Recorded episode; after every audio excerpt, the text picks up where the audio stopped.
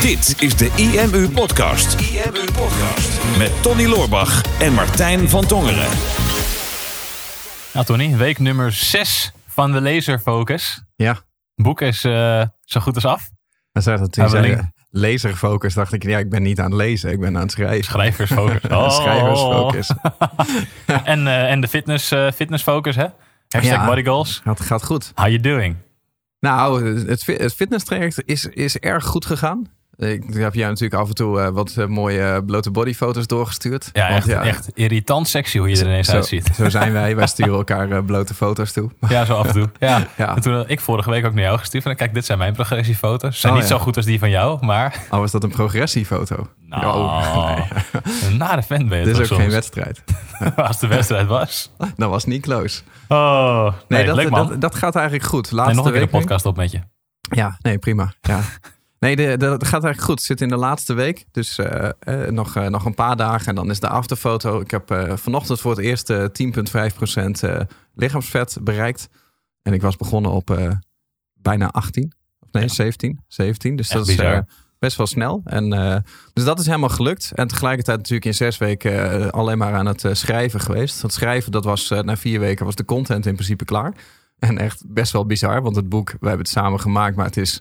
meer dan 200 pagina's A4. Dat hebben we in 4 weken dat geproduceerd. Ja, het is echt insane. Alleen vervolgens moesten natuurlijk alle plaatjes er nog tussen. En ja, online marketing is heel beeldend te maken met allemaal flows en heel veel afbeeldingen maken. Dus ik dacht, dat doe ik gewoon lekker zelf. Maar daar ben ik al een week mee bezig. En volgens mij zitten er al iets van 150 afbeeldingen in. Wat een uitputtingsslag, man. Niet normaal. Nou, echt fysiek. Eén geworden met je stoel. Ja, ik heb de afgelopen dagen, gewoon afgelopen weekend ook... van 8 uur 's ochtends tot 12 uur 's avonds... in principe alleen maar afbeeldingen maken, in de content zetten... en tussendoor trainen en eten. En niks anders dan dat. Gewoon geen half uur erbij weg verder. En dan merk je op een gegeven moment wel... dat de fysieke klachten een beetje komen van... krampje hier, pijntje daar en een beetje gaan uitkijken. Op een gegeven moment wordt het ook gewoon niet leuk meer volgens mij. Dat doe je niet. Dit weekend had ik het ook. Ik op een gegeven moment van, fuck... Ik ben er klaar mee, maar ik wil eigenlijk dit vandaag nog afmaken. Nou, de kwaliteit was niet meer hoogstaand ook. Zag ik de dag erna. Ja, dat krijg je dan. Hè? Dat krijg je dan. Nou ja, dat is het voordeel van plaatjes maken. Dat is natuurlijk anders dan tekst schrijven. Het is niet zo dat het niveau van de plaatjes omlaag gaat. Hè? Het is veel gewoon bulkwerk. Ja, en dan wordt het gewoon op een gegeven moment alleen nog maar wilskracht.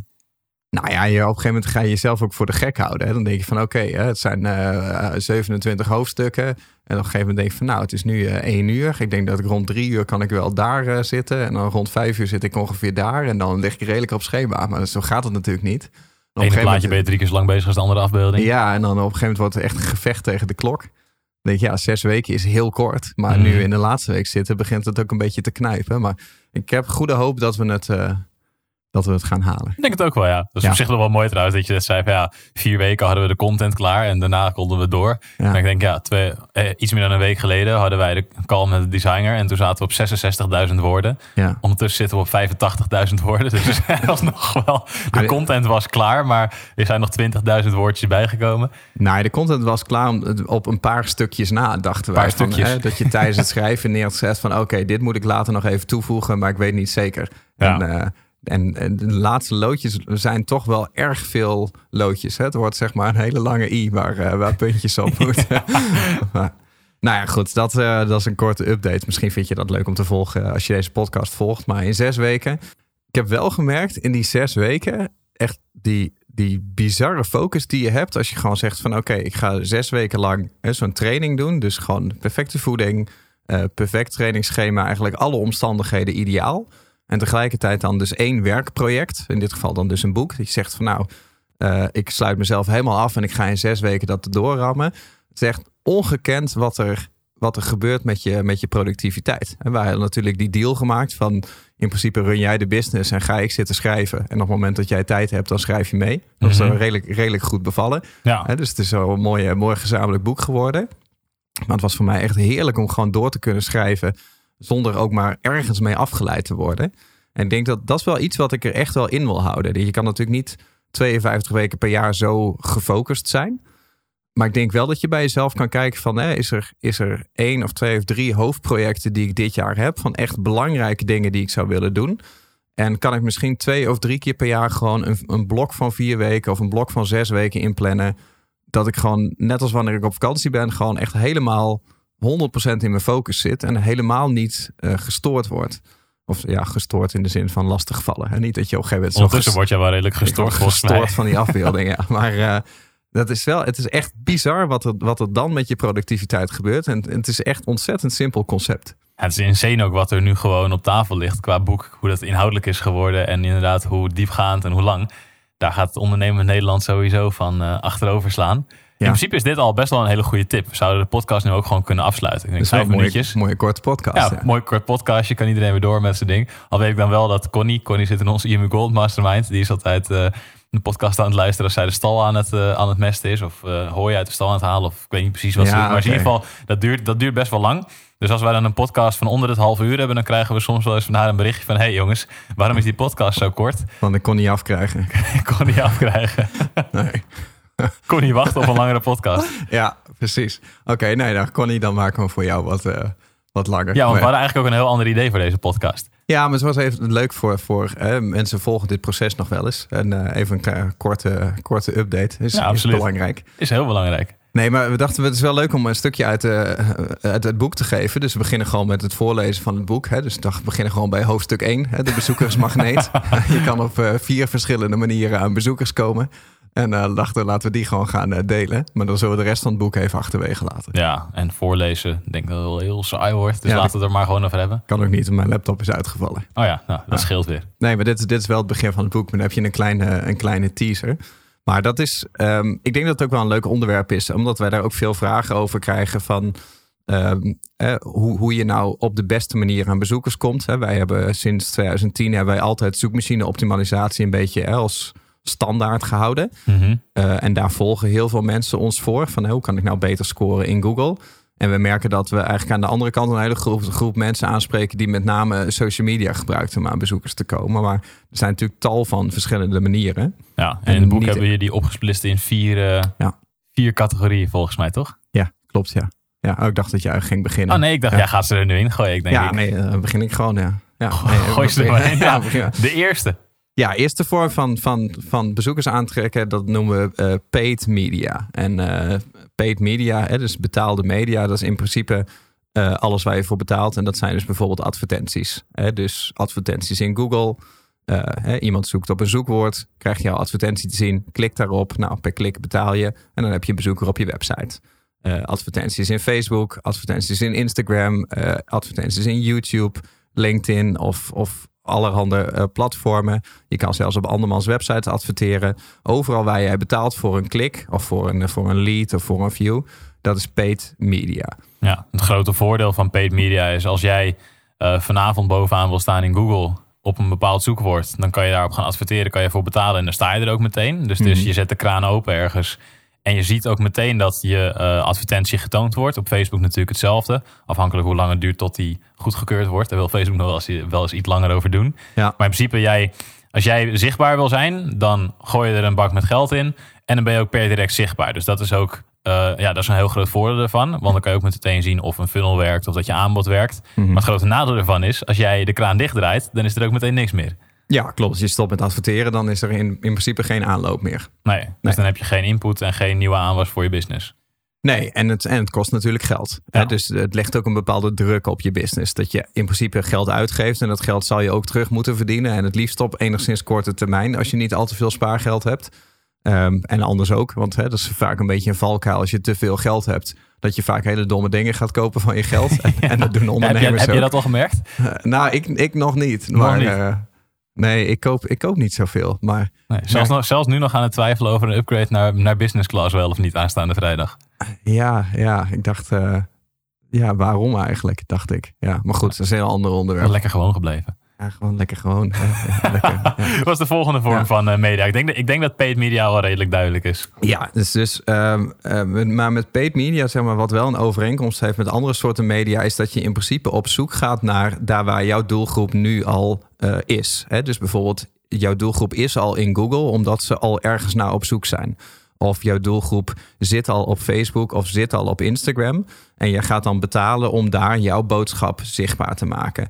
En naast betalen kan je dat bijvoorbeeld ook doen met het lenen van dat soort bezoekers zonder dat je daarvoor betaalt. En dat noemen we borrowed media, hè? Dus geleende media. En dat is bijvoorbeeld social media. Hè? Op het moment dat jij bijvoorbeeld een Facebook fanpage hebt of je hebt een Instagram account. Op het moment dat jij daar een bepaalde post op zet, dan wordt dat gezien door jouw eigen volgers. Daar komen we straks op terug. Maar het wordt ook gezien door mensen die jou bijvoorbeeld nog niet volgen. Mm-hmm. En op het moment dat jouw volgers jouw bericht gaan delen, dan wordt het ook gezien door heel veel volgers. En wat je er eigenlijk doet, is dat je gebruik maakt van alle mensen die zo'n social media platform al voor jou verzameld hebben. Hè, dus Facebook heeft eigenlijk bijna alle mensen ter wereld al verzameld. Die hebben ze op hun platform gekregen. Dus die mensen gaan naar Facebook toe, niet naar jou. Maar omdat jij je bericht op Facebook hebt staan, gaan ze vervolgens door naar jou. Hè? Dus je leent als het ware de doelgroep van Facebook. Ja, andere vorm van borrowed media zou zijn dat je misschien een partnership hebt met iemand in jouw markt die een grote mailinglijst hebt. Ja. En dat diegene voor jou een promotie doet aan zijn of haar mailinglijst. Dan leen je de mailinglijst van die persoon. Klopt. Om jouw aanbod of jouw blogartikel of jouw website naartoe te sturen. Dus je maakt eigenlijk gebruik van de mensen die al bij iemand anders beschikbaar zijn. Ja, en dat kan je trouwens ook betaald doen. Hè? Ja. Dus je kan ons bijvoorbeeld, als je zegt van nou Tony en Martijn, hier hebben jullie 10 miljoen euro. Zouden jullie een mailtje naar jullie mailinglijst willen sturen over mij? Dan zouden wij er eventueel voor openstaan om dat te doen. Ik zat al nadenken van wat voor bedrag ga je nu noemen? Want ik vind, wij zijn niet zomaar te koop natuurlijk. Nee, wij hebben dat nog nooit betaald gedaan. Nee. Maar wij hebben natuurlijk wel echt een grote mailinglijst waar we enorme impact mee kunnen maken. Wij doen dat in principe niet omdat wij alleen maar samenwerken met mensen waar we echt jarenlang al mee werken. En we doen dat alleen met uit vriendschap, zeg maar. Dat is onze filosofie. Maar er zijn natuurlijk heel veel partijen die dat niet doen. Ja. Er zijn ook grote mediaplatformen. Zoals bijvoorbeeld Frankwatching of Marketing Facts of Adformatie. Bijvoorbeeld in onze markt. Er zijn er in heel veel markten zijn er grote mediaplatformen. Waar je gewoon zo'n mailing of zo'n advertentie kan inkopen. Nou. Ja. Dus dan is het paid media. En als je ze zover kan krijgen dat ze dat gratis voor je doen, dan is het borrowed media. Dan wordt het borrowed media. Wat dat is huren en lenen eigenlijk. Ja, wat ook nog kan is een derde vorm. En dat noemen we earned media. Dus de verdiende media. Dus stel nou dat bijvoorbeeld zo'n adformatiegroep of bijvoorbeeld de Telegraaf of een andere krant of het AD zoiets heeft van nou, die gasten Tony en Martijn die doen iets leuks. Daar gaan we iets over schrijven. Zonder dat wij ze daarvoor hebben gevraagd. Maar dat ze dat vanuit zichzelf doen. Dat is verdiende media aandacht. Omdat jij bijvoorbeeld opvalt. Ja. Social media valt daar eigenlijk ook een beetje in. Dus op het moment dat jij een post op je Instagram zet. En iemand anders gaat jouw post delen. Of naar jou verwijzen. Dan is dat ook verdiende media. Dus je zult ergens als je dat wil. Zul je content moeten produceren. Wat nieuwswaardig is. Dus zodat mensen erover willen schrijven. Ja. Omdat je als het ware inderdaad verdient om meer input te krijgen over jouw bedrijf. Meer bekendheid over jou als ondernemer of de boodschap die je te delen hebt. Ja, klopt ja. En dan de vierde. Ja, de vierde is ook weer. Ja, of ik weet niet of je deze. Ik zat na te denken. Ik denk waar kom ik ineens in. Maar ik denk eentje is een deels earned media en deels owned media. En dat is bovenaan scoren in Google natuurlijk. Ja. Dan verklap ik de vierde al. Dan gaat de hele structuur van de podcast. Klopt. Ja, je verpest het. De vierde. Ja. Owned media. Owned media. Ja, dat is eigenlijk de mooiste. Dus owned media is elke vorm van media die je bezit. Mm-hmm. Dus waar je zelf de controle over hebt. En dat is in eerste instantie de makkelijkste vorm. Is bijvoorbeeld je eigen mailinglijst. Mm-hmm. Want dat is een groep mensen die jij verzameld hebt. Die je zelf in principe op afroep iets kan sturen. Die je op afroep kan bereiken. Of die je op afroep zelfs naar je eigen website kan halen. Hè? In zekere mate, want ze schrijven altijd mensen uit. Niet iedereen klikt, niet iedereen opent je mails. Maar in principe is dat een kanaal wat jij beheert. Ja. Een eigen forum of een eigen community platform waar mensen naartoe gaan. Als jij de eigenaar van Facebook bent, dan zijn de bezoekers op Facebook is jouw owned media. Hè? Ja. Als jij een eigen community hebt, zoals wij een online marketing community. Bij ons is dat dan achter gesloten deuren. Maar de mensen die naartoe gaan, dat is bij ons owned media. Maar hadden wij een Facebookgroep gehad, dan was het borrowed media geweest. Ja, klopt. Maar het zit een beetje een combinatie van. Dus als we bijvoorbeeld kijken naar social media. Je hebt bijvoorbeeld een Instagram profiel. En je hebt bijvoorbeeld 100 volgers. Dan heb je in principe die 100 volgers, dat is jouw owned media. Mm-hmm. In zekere zin, want die kan je zelf bereiken wanneer je wilt. Maar het is ook borrowed media, want je hebt ze in eerste instantie van Instagram geleend. Mm-hmm. En je bent afhankelijk van Instagram om ze te bereiken. Precies, ik wil net zeggen, want als Instagram het algoritme verandert, wat ze nog wel eens doen natuurlijk, en jij bereikt in plaats van 20% van je achterban, bereik je na een nieuwe update nog maar 5% van je achterban. Ja. Dat is het moment. Vaak denken mensen dat het owned media is. Van, nou, dat zijn mijn volgers. Ja. En zodra Instagram dan een algoritme aanpast, dan voelen ze zich meteen genaaid. Ja, fucking Instagram heeft me genaaid. Ik kan nu ineens moet ik gaan betalen voor mijn bereik. Ja. Maar ja, dat is omdat het eigenlijk borrowed media is. Klopt. Ja, dat is ook wel mooi trouwens. Hè? Dat niemand verplicht jou om op Instagram te gaan. Mm-hmm. Je hebt zelf Instagram ook niet bedacht. Dus iemand anders heeft op een gegeven moment een platform bedacht. Die heeft dat online gezet. Precies. Die heeft dat succesvol gemaakt. Omdat het zo succesvol was en het gratis was, ben jij daar lid geworden. Vervolgens past de bouwer van het platform aan. En jij voelt je genaaid, want er is jou iets ontnomen. Precies. Het is eigenlijk heel raar hoe mensen werken. Dat is heel raar, terwijl het niet van jou was. Nee. Klopt, maar dat is inderdaad vaak de misvatting. Dat je volgers, dat het owned media is. En dat is het niet, want het is borrowed media. Want je haalt ze van het platform. Daarnaast is het ook vaak paid media. Omdat je bij Facebook en Instagram steeds vaker moet gaan betalen om je eigen volgers te bereiken. En het is deels ook earned media. Want op het moment dat je een Instagram post plaatst en het algoritme van Instagram gaat aan de slag om die post te verspreiden. Bijvoorbeeld via een hashtag. Of simpelweg omdat het onderwerp relevant is voor iemand anders. Ofwel jouw volgers gaan jouw boodschap delen. Hè? Dan is dat een stukje earned media. Hè? Dat jouw content dusdanig goed is dat het door het algoritme of door de mensen verspreid wordt. En dat er meer bereik op komt. Ja. Ja, en dus de vorm van owned media waarmee ik net een beetje in mijn hoofd zat terwijl je net earned media aan het uitleggen was. Dat zijn dus de websitebezoekers die jij op je website ontvangt. En bezoekers die al op je website zitten, dat is eigenlijk ook owned media, want die zijn nu bij jou. Ja. Maar als jouw website hoog scoort in Google en die bezoeker komt vanuit Google op je website, dan is het eigenlijk weer earned media. Ja, borrowed eigenlijk. Borrowed media. Ja.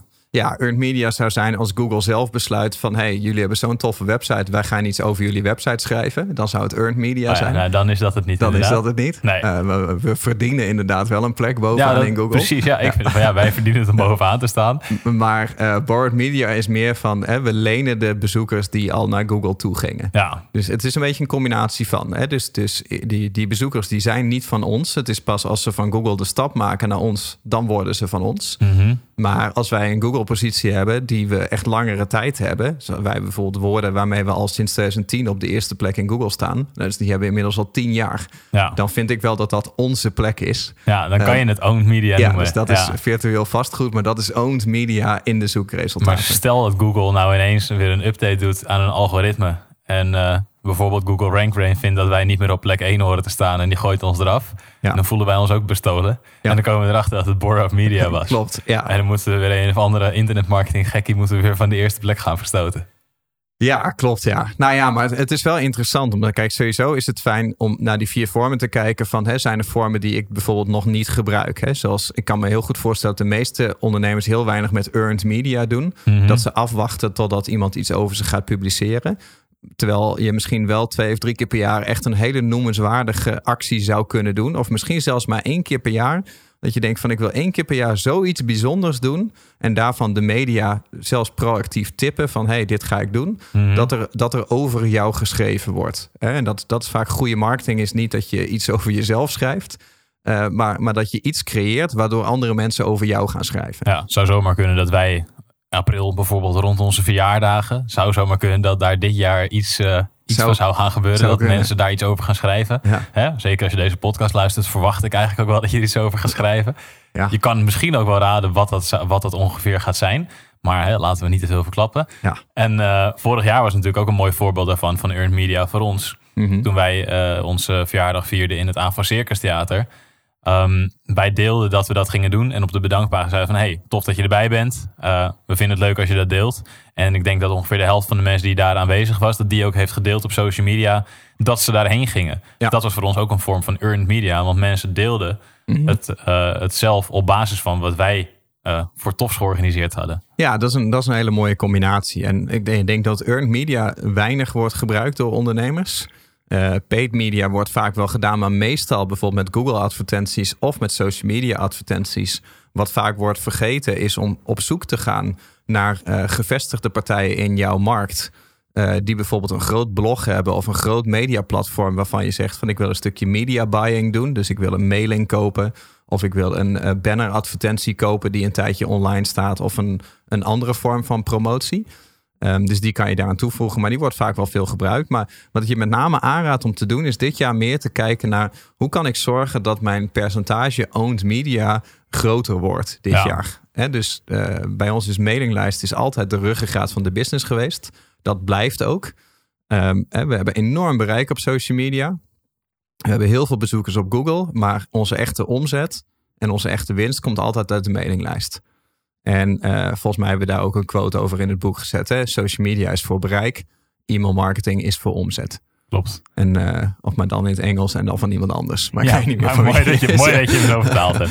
Ja, dus ik vertaal het even voor de luisteraars. Ja, ik had het uitgerekend vorig jaar. Ik weet het nog niet op de komma nauwkeurig nu. Maar een e-mailadres op onze mailinglijst was vorig jaar €923. Ja, ik weet wel op de komma natuurlijk. €923,06. Oh, lekker. Waard. Ja. Dus ieder e-mailadres op onze mailinglijst was dat bedrag waard. Op basis van de omzet die wij hebben gedaan vorig jaar en de lanceringen die wij hebben gedaan. Ja. En dat is makkelijker uit te rekenen en te sturen op basis van de mailinglijst dan inderdaad op websitebezoekers of social media volgers. Ja, dus, maar dat is voor ons inderdaad een zekerheidje. Want e-mail blijft. Het is niet zo dat Google ineens zegt van we halen Gmail eruit. Dus mensen hebben nu geen e-mail meer. Dus je mailinglijst is waardeloos. Hè? Dus dit blijft. Deze gegevens hebben onze community. Hè? Dus mensen die lid zijn van de IMU. En die onze trainingen volgen en in die community zitten. Ook dat is een platform waarvan wij zeggen van dat kunnen wij beheren. Want anders dan Facebook op ons eigen platform. Wij kunnen zelf banner advertenties tonen. Wij kunnen zelf bepaalde topics uitlichten. We kunnen het zelf precies zo indelen als dat we willen. En als wij half ondernemend Nederland in onze eigen community hebben zitten, dan hebben we daar veel meer controle op dan wanneer we al die mensen via Instagram of via Facebook steeds opnieuw moeten bereiken. Dus dat zijn daar vormen van. En wij zijn er ook meer mee aan het doen. Google-posities versterken. Maar nog meer zorgen van hoe kunnen we nou zorgen dat onze doelgroep, dus de ondernemers die met online marketing bezig zijn, dat we die niet elke dag opnieuw hoeven te bereiken op een extern platform. Maar hoe kunnen we zorgen dat we in ieder geval een gedeelte daarvan constant bereiken op ons eigen platform. Of dat nou de community of de mailinglijst is. Of zelfs binnen onze eigen website. Podcast. Super tof dat je hebt geluisterd naar de IMU podcast. Ik hoop dat je dit waardevol vond en dat je er inzichten uit hebt kunnen halen voor jezelf en voor je eigen business. Vond je dit nou een waardevolle podcast, dan zouden Tony en ik het heel erg waarderen als je dat zou willen delen. Enerzijds door dat bijvoorbeeld te delen via je eigen Instagram of via LinkedIn. Door een screenshot te maken van je telefoonscherm en ons daar even in te taggen. Maar wat we nog meer zouden waarderen is als je de tijd en moeite zou willen nemen om een review achter te laten. Werk je met een Apple-telefoon, dan kan je dat doen binnen je eigen podcast-app door daar een review te geven. Geef ons een x-aantal sterren met daarbij een korte motivatie wat je van onze podcast vindt. Zouden we echt enorm waarderen als je die tijd zou willen nemen. En werk je met een Android-telefoon, dan zie je dat de meeste apps geen reviewmogelijkheid hebben. Wat we dan heel erg zouden waarderen is als je op Google IMU zou willen intypen en vervolgens via de Google Review-sectie iets zou willen vertellen over de IMU, wat je van ons vindt en wat je aan onze podcasts hebt gehad. Alvast heel erg bedankt en ik hoop natuurlijk dat we je volgende week weer mogen verblijden met een volgende aflevering van de IMU podcast.